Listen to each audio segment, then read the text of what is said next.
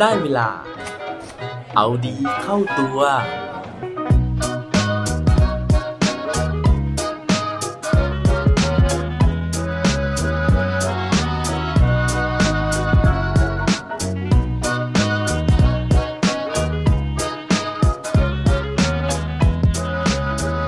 ตอบแทนความรักยังไง ให้ได้ใจอีกฝ่ายครับ สวัสดีครับ พบกับผมชัชวานแสงปรีดีกร และรายการเอาดีเข้าตัว รายการที่จะคอยมาหมั่นเติมวิตามินดีดด้วยเรื่องราวแล้วก็แรงบันดาลใจ เพื่อเพิ่มพลังแล้วก็ภูมิต้านทานในการใช้ชีวิตให้กับพวกเราในทุกๆวัน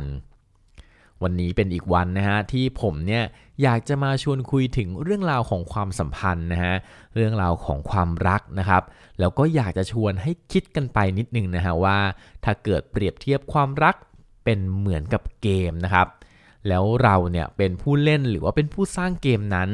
เราจะทำยังไงนะฮะที่จะทำให้ผู้เล่นเนี่ยยังคงอยากเล่นเกมความรักนี้กับเราไปนานๆนะครับ แล้วก็ทำให้เขาเนี่ย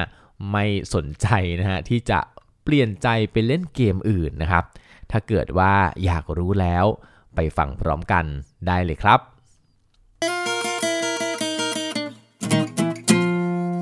เรื่องราวในวันนี้นะฮะยังคงเป็นเนื้อหาที่ผมเอามาจากหนังสือที่มีชื่อว่า Gamification จูงใจคนด้วยกลไกเกมนะครับ ซึ่งเขียนโดยคุณตรังสุวรรณสินนะครับ แชมป์บอร์ดเกมของประเทศไทยเป็นคนแรกเลยนะฮะ ในเนื้อหาเรื่องราวในวันนี้นะฮะจริง ๆเขาไม่ได้เขียนเรื่องของความรักนะครับ แต่พอดีผมอ่านแล้วเนี่ยรู้สึกว่าเอ้ยมันเข้ากับเรื่องราวของความรักเหลือเกินนะฮะเขาเนี่ยได้พูดถึงเรื่องราวของการตอบสนองนะครับ ว่าสิ่งที่ทำให้เราเนี่ย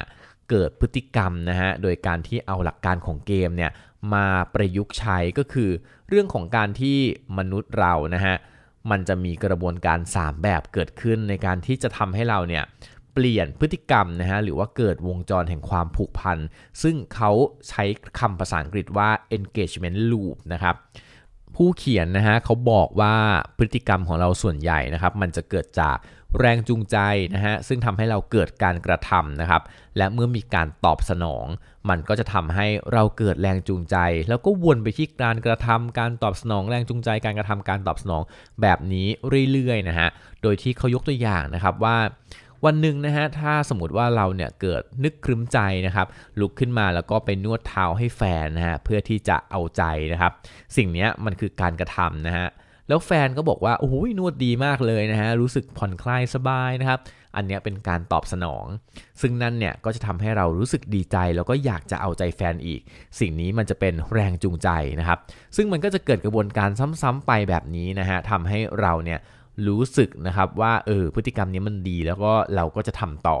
แต่ว่าเมื่อไหร่ก็ตามถ้าเกิดว่าเราทำสิ่งนั้นนะฮะแล้วแฟนเนี่ยอาจจะแบบนิ่งเฉยนะฮะหรือว่าไม่มีการตอบสนอง นั่นมันก็จะทำให้ไม่เกิดแรงจูงใจแล้วเราก็จะเลิกการกระทำพฤติกรรมนั้นไปในที่สุดนะครับซึ่งในบทนี้ของหนังสือนะฮะเขาโฟกัสในเรื่องของการตอบสนองนะครับ เพราะว่าสิ่งนี้มันคือการให้รางวัลนะครับ ซึ่งการให้รางวัลเนี่ยมันก็จะทำให้เกิดแรงจูงใจนั่นเองนะฮะและแรงจูงใจก็จะทำให้เกิดการกระทำเขาก็เลยบอกนะฮะว่า การตอบสนองแบบไหนนะครับที่คนเราเนี่ยอยากได้นะฮะแล้วก็จะทำให้เราเนี่ยเกิด พฤติกรรมหรือว่าการกระทำในที่สุด ซึ่งผมอ่านดูแล้วนะผมรู้สึกว่ามัน ค่อนข้างสอดคล้องกับเรื่องราวความรักความสัมพันธ์นะฮะแล้วก็ทำให้เห็นภาพของตัวเองในบางครั้งนะครับ รวมถึงเห็นภาพของคนอื่นๆ ลอยมาว่าเออทำไมบางคนเนี่ยถึงมีความทุกข์หรือว่าพยายามที่จะไขว่คว้าความรักจากใครบางคนนะครับ เพราะว่าเขาอาจจะไม่ได้สิ่งเหล่านี้ตอบแทนกลับมานะฮะนั่นทำให้เขาเนี่ยรู้สึกเป็นทุกข์นะฮะหรือว่าทำให้เกิดปัญหาความสัมพันธ์ได้ง่าย ๆ อย่างแรกเลยนะฮะเขาบอกนะครับว่าใน หนังสือนะครับที่มีชื่อว่า Gamification by Design ซึ่งเขียนโดยคุณเกบซิกเคอร์แมนนะครับเขาได้เสนอแนวคิดนะฮะว่าจริง ๆ แล้วเนี่ยสิ่งที่มนุษย์ต้องการสามารถแบ่งออกมาได้เป็น 4 อย่างนะครับ โดยเรียกรวม ๆ ว่า SAPs นั่นก็คือ S A P แล้วก็ S นะครับซึ่งเจ้า 4คำนี้นะฮะเจ้า 4 ตัวอักษรนี้เนี่ยมันก็จะมาจาก 4 องค์ประกอบนั่นก็คืออย่างแรกนะครับข้อ 1 เลย S ก็คือ status หรือว่าสถานะนั่นเอง เขาบอกว่ามนุษย์เราเนี่ยนะครับมองหาความแตกต่างนะฮะหรือว่าสิ่งที่แสดงความแตกต่างระหว่างเรากับคนอื่น ซึ่งนั่นนะฮะอาจจะหมายถึงการที่เรามีอันดับเหนือคนอื่นนะฮะรวมถึงการที่เรามีสถานะที่บ่งบอกความเป็นตัวตนที่แตกต่าง เช่น เราเป็นกูรูนะฮะหรือว่าเราเป็นผู้เชี่ยวชาญบางอย่าง หรือถ้าในเชิงของความสัมพันธ์นะฮะก็คือการที่เราจะได้ status ที่มันพิเศษนะครับ เราอยากได้ status ที่แบบเหมือนบางคนอะที่เราที่เราเคยได้ยินกันมานะฮะว่าไม่อยากเป็นเพื่อนเพราะว่าเพื่อนมีเยอะแล้ว อยากมีสถานะเป็นคนพิเศษ ซึ่งบางคนนะผู้หญิงบางคนหรือผู้ชายบางคนเนี่ยก็ฉลาดในการที่จะเล่นกับการตอบสนองนะฮะก็ยังไม่ยอมเรียกเป็นแฟนแต่ว่าบอกว่าอะเป็นเพื่อนที่เป็นมากกว่าเพื่อน อันเนี้ยมันก็สร้างความคลุมเครือนะฮะแล้วก็มันเป็นการแบบเหมือนหมาหยอกไก่ที่ทำให้อีกฝ่ายหนึ่งอะมี แรงบันดาลใจอะมีความรู้สึกดีว่าเฮ้ยฉันเป็นเพื่อนที่เป็นมากกว่าเพื่อน แต่ถามว่าเป็นแฟนไหมก็ยังไม่ใช่การเป็นแฟน เพราะว่าคนนั้นเนี่ยเขาฉลาดในการที่จะเก็บ status แฟนเนี่ยให้มันเป็น status ที่แบบอันดับสูงสุดอะเพื่อที่จะหลอกล่อให้อีกฝ่ายหนึ่งเนี่ยยังคงเล่นเกมกับเขาไปเรื่อยๆ เพราะเขาอาจจะรู้สึกว่าถ้าเกิดว่าให้ status แฟนไปแล้วคือ อีกฝ่ายหนึ่งอาจจะ win อาจจะชนะรู้สึกว่าชนะแล้ว แล้วความรู้สึกนะฮะหรือว่าพฤติกรรมอาจจะเปลี่ยนไป เพราะฉะนั้นการให้พฤติกรรมหรือว่าให้สถานะที่มันครึ่งครึ่งกลางๆครับมันอาจจะช่วยหล่อเลี้ยงให้เขาเนี่ยยังอยู่แล้วก็เล่นเกมกับเราต่อไปได้ อันที่2นะฮะตัวอักษรที่ 2 ก็คือ A นั่นเองนะฮะมาจากคำว่า access หรือว่าการเข้าถึง ซึ่งเรื่องนี้นะฮะเขาบอกว่ามันคือการให้สิทธิ์ผู้เล่น ในการเข้าถึงอะไรบางอย่างที่คนอื่นเข้าถึงไม่ได้ ซึ่งจะสร้างความรู้สึกเป็นคนสำคัญ ที่มีสิทธิพิเศษมากกว่าคนธรรมดา ตัวอย่างที่เห็นได้ชัดนะฮะคือพวกเลาช์ของสายการบินต่างๆนะครับที่อนุญาตให้ผู้เข้าไปใช้บริการได้เนี่ยจะต้องเป็นสมาชิกของสายการบินนั้นๆ เท่านั้นนะครับ ซึ่งอันนี้เนี่ยถ้าเกิดว่าเราลองมามองที่ความสัมพันธ์นะฮะ มันก็จะหมายถึงการที่เฮ้ยเอ้ยเขาชวนเราไปบ้าน เขาชวนเราไปรู้จักพ่อแม่ของเขานะฮะหรือว่าเขาเนี่ยชวนเราไปทานข้าวกับเพื่อนๆของเขา สิ่งนี้มันก็เหมือนกับการที่เราได้ access นะฮะได้เข้าไปรับรู้ในความเป็นส่วนตัวนะฮะเข้าถึงพื้นที่ส่วนตัวบางอย่างของอีกฝ่ายหนึ่งนะฮะก็จะทำให้อีกฝ่ายหนึ่งเนี่ยรู้สึกดีรู้สึกว่าโอ้เรา เริ่มได้รับการยอมรับแล้วนะฮะซึ่งสิ่งนี้เนี่ยมันก็จะทำให้เขามีกำลังใจนะฮะในการที่จะไขว่คว้าหา access อื่นๆ เพิ่มขึ้นต่อไปนะครับ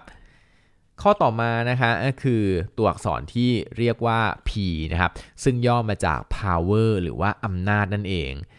สิ่งนี้นะฮะมันคือการให้อำนาจเพิ่มเติมแก่ผู้เล่นนะครับ ผู้เขียนเขาบอกนะฮะว่าคนเราเนี่ยชอบที่จะได้รับอำนาจเหนือคนอื่นนะครับ อำนาจนี้นะฮะพบได้บ่อยในระบบเว็บบอร์ดสมัยก่อนนะครับ เขาบอกว่าพอใครที่มีอันดับแรงนะฮะหรือว่าการใช้งานสูงๆเนี่ยก็จะสามารถเข้าไปแก้ไขโพสต์ของคนอื่นได้นะครับ อันนี้เนี่ยในเรื่องของความสัมพันธ์นะฮะมันก็อาจจะหมายถึงการที่เรามีอำนาจในการที่จะตัดสินใจบางอย่างให้กับอีกคนหนึ่งนะครับ เช่นการที่เรารู้ว่าอ้าวเขาชอบอาหารแบบนี้นะฮะเพราะฉะนั้นเนี่ยเราก็จะมี ความสามารถนะฮะหรือว่าได้สิทธิ์ในการที่จะสั่งอาหารเผื่อเขานะครับหรือว่าเลือกซื้อของบางอย่างเผื่อเขา ซึ่งการที่เราให้อำนาจหรือให้ความไว้วางใจแบบนี้นะฮะมันก็จะทำให้อีกฝ่ายหนึ่งเนี่ยรู้สึกดีนะฮะแล้วก็รู้สึกว่าโอ้เราเนี่ยนะครับรู้ใจเขานะครับ ข้อที่4นะฮะตัว S นะครับก็คือตัวอักษรตัวสุดท้ายเนี่ยย่อมาจาก stuff นะครับหรือว่าสิ่งของ ซึ่งนั่นก็คือการที่ เรามีการตอบสนองโดยการให้อะไรบางอย่างนะฮะไม่ว่าจะเป็นสิ่งของที่จับต้องได้ต่างๆนะครับพวกของคงของขวัญนนะครับ หรือว่ารวมไปถึงสิ่งของที่จับต้องไม่ได้ด้วยนะฮะอย่างเช่นของรางวัลในเกมนะครับ ซึ่งเขาบอกนะฮะว่าของที่จับต้องไม่ได้เนี่ยนะครับ เราไม่ควรมองข้ามเลยนะฮะเพราะว่าสำหรับมนุษย์เราแล้วนะครับ การได้รางวัลที่จับต้องไม่ได้ มันก็ทำให้สมองของเราเนี่ยรู้สึกดีได้เหมือนๆกับของที่จับต้องได้ เจ้าของรางวัลที่จับต้องไม่ได้นี้นะฮะก็คล้ายๆกับเคส หรือว่ากรณีของการนวดเท้าตอนต้นนั่นเองนะฮะ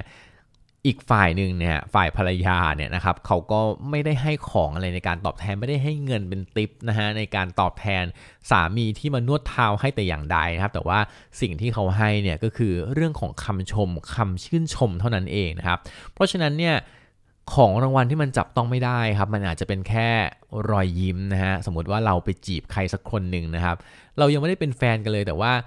เขายิ้มให้เราแบบนี้โอ้โห เราก็ดีใจแล้วเราก็รู้สึกว่า โอ้เรามีความหวังนะฮะ การยิ้มเป็นการให้ความหวัง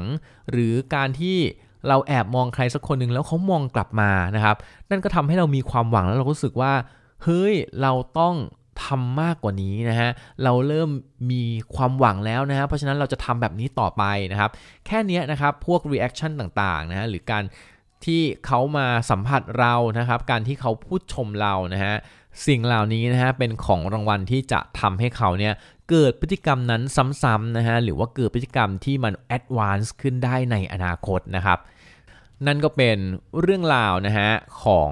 สิ่งตอบแทนนะครับที่เราเนี่ยจะสามารถเลือกใช้นะฮะในการที่จะตอบแทนคนที่มาให้ความรักกับเรานะครับ หรือว่าเป็นสิ่งที่เราจะสามารถใช้นะฮะเพื่อที่จะสร้างสีสันในความสัมพันธ์นะครับ เลือกที่จะหยอดนะฮะ หนึ่งใน 4 อย่างนี้นะครับ ในระหว่างที่เราเนี่ยพัฒนาความสัมพันธ์กับใครนะฮะเพื่อที่จะให้เขาเนี่ยได้รับรู้ถึงการตอบสนองนะครับ เพื่อที่จะสร้างแรงจูงใจให้เขาเนี่ยยังคงมีความสัมพันธ์ที่ดีกับเรา ซึ่งนอกจากความสัมพันธ์ในเชิงคนรักแล้วนะฮะจริง ๆแล้วนะครับ ทั้ง 4 ข้อนี้นะฮะเราสามารถที่จะเอาไปใช้ในการพัฒนาความสัมพันธ์กับทุกๆ คนที่อยู่รอบตัวเราเลยก็ได้นะฮะอย่างการที่เราเนี่ยให้ของรางวัลที่จับต้องไม่ได้ อย่างเช่นคำชมรอยยิ้มกับคนรอบข้างนะฮะเป็นใครเนี่ยเขาก็ต้องรู้สึกดีกันทั้งนั้นนะครับ หวังว่าเรานะฮะจะสามารถที่จะปรับใช้นะครับเรื่องราว ของแรงจูงใจนะฮะทั้ง 4 ประเภทนี้นะครับได้อย่างเหมาะสมนะครับแล้วก็มีความสุขในเรื่องของความสัมพันธ์กันทุกๆคนนะครับ